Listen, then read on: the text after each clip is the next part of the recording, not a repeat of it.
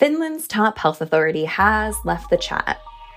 The Finnish Institute for Health and Welfare announced that it will no longer use Twitter to share public health messages because of the rampant disinformation and conspiracy theories being shared on the platform.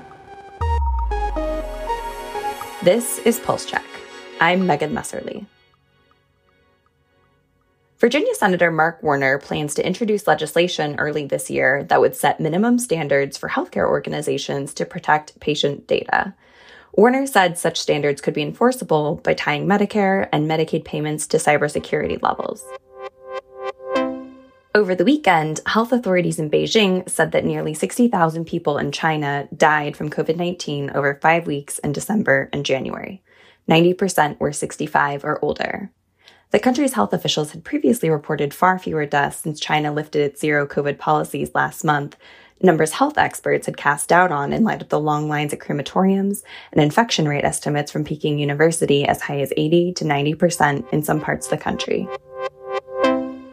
And Krista Mahr is here to explain why the bathrooms on airplanes have delivered a new hope in the CDC's hunt to track variants.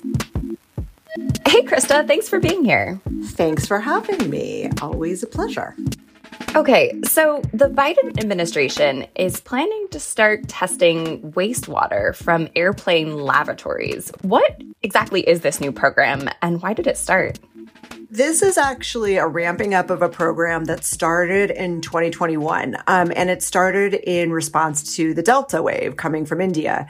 CDC, in partnership with a couple of private companies, started to ask for voluntary nasal samples from travelers coming into the country so that they could, you know, analyze samples that tested positive for COVID and sequence them for different variants. So that program has kind of been ticking along. And a part of that program that happened this summer was they did a pilot and they said, well, what if we not only are asking for these voluntary samples, but we're also collecting wastewater from incoming aircraft and doing the same kind of testing and sequencing to see what variants are coming in that way.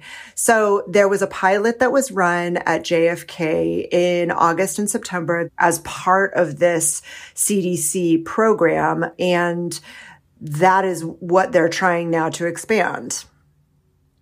That's so interesting. And so there was the JFK pilot. Have any other airports started doing this right now, or how much testing is actually happening right now? Well, the JFK pilot ran and it was successful. Like they were able to look at flights coming in on a daily basis from Europe. And what they found in the wastewater from those planes reflected the same variants that were predominantly circulating in where the flights originated from. So that was a successful pilot. And right now what the CDC is doing is it is talking to the airlines and port authorities at all the different airports where it's currently um, operating the other part of the program and saying, okay, let's get this started here and let's get permission to actually collect wastewater from the flights. So that's where it's at. It's in sort of advanced discussions about getting the program rolled out on a national basis. So are the airlines and airports on board with this? Well, the CDC, as well as the biotech firm that is doing the testing and sequencing for the CDC called Concentric by Ginkgo, which is part of Ginkgo Bioworks, they have both been discussing this with the various like entities involved in airports, airlines, port authorities, companies involved in, in ground control.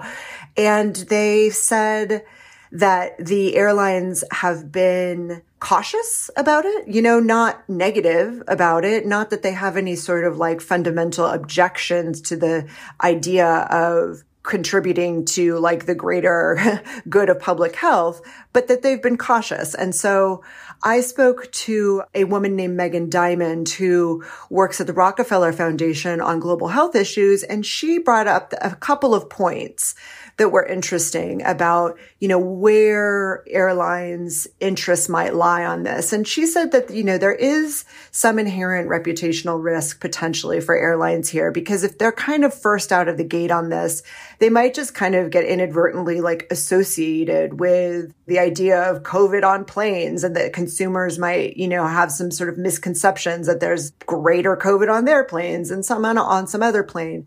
Airlines are conservative organizations and that's because it's sensitive what happens at, at, their companies. And so I think that the CDC is working on it with them. That's so interesting. Uh, this just reminds me of some, you know, COVID wastewater reporting I did last year where there were concerns about, you know, okay, if we take samples at the water treatment facility, you know, that's more anonymized because there are so many households that feed into that. But if we do testing on like a neighborhood level area, you know, we're also getting really specific and you know there were some privacy concerns there. So i'm wondering if you're also seeing the same sort of privacy concerns come up here with the testing of these airplane lavatories I think that they could come up. I think that, um, you know, the CDC and Ginkgo have, have, both rightly pointed out that this is totally anonymized. But at the same time, I think that it does just raise the natural issue of is there sort of biological information being taken about me and I don't really know about it. On the other hand, if you're looking at kind of weighing that versus the ability of the government to be able to see what kinds of bacteria and viruses are coming into the country and act quickly to get a plan in place if there's something concerning there, then you'd think through a kind of education campaign or, you know, some sort of public messaging, people would be able to get on board with the utility of that.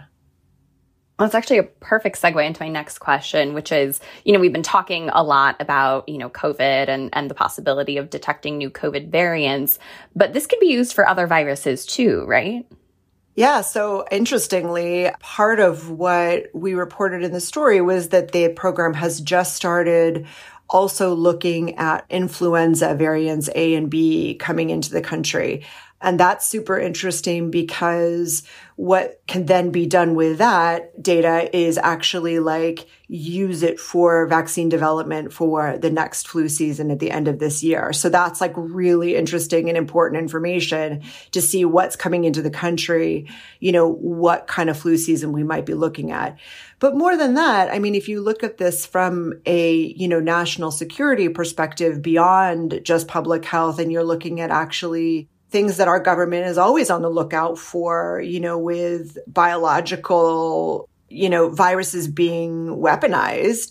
I mean, this would be a way, one way for the government to have some visibility into whether there are either genetically engineered viruses or bacteria coming into the country and also whether there are any cases of viruses coming into the country that could have been the result of a accidental lab leak. And one of the questions I had when I was reading your story is can you just monitor broadly for threats or do you have to know what you're looking for? My understanding is that this would be used if there was a concern. So Mpox is a great example, right? This program was very young when Mpox, which was used to be known as monkeypox, when that outbreak happened this summer. But let's say it was up and running and, you know, at multiple airports across the country. We know that there is an Mpox outbreak happening in Europe. And so that could then theoretically be something we start to screen for at our airports on flights coming into the country from Europe. And so that means you don't have to wait for the virus to show up in the community and for people to start getting sick and going to their doctors. You're seeing it at the airports as soon as people are coming into the country because the first few cases of Mpox, as we know, were brought in by flight. So that's a really good example. And, you know, I think that that's the sort of model for how the Biden administration would like to be able to operate when it comes to surveillance for various pathogens that are a threat to American health.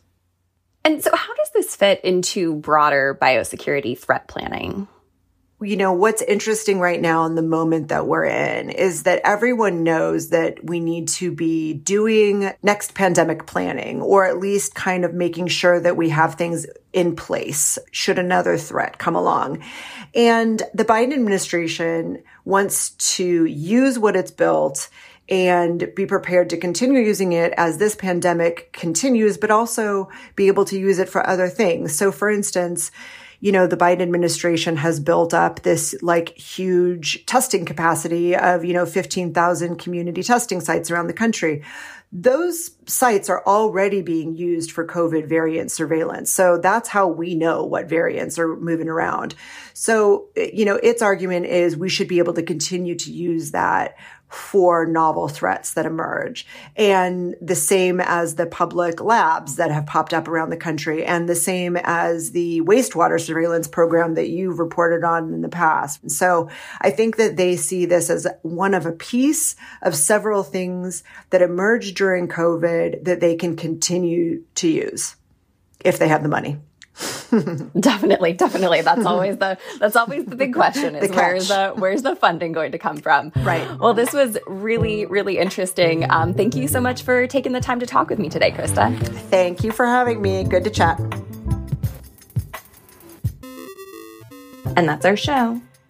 Our music is by the mysterious Breakmaster Cylinder. Annie Reese is our producer. Our healthcare team editors are Eli Reyes, Dan Goldberg, Barbara Van Tyne, Beth Belton, and Sean Zeller. Jenny Ament is the executive producer of audio at Politico. I'm Megan Messerly. Subscribe and follow Pulse Check for a new episode every day. And subscribe to our newsletters where you can read this reporting Pulse, Future Pulse, and Prescription Pulse. Thanks for listening.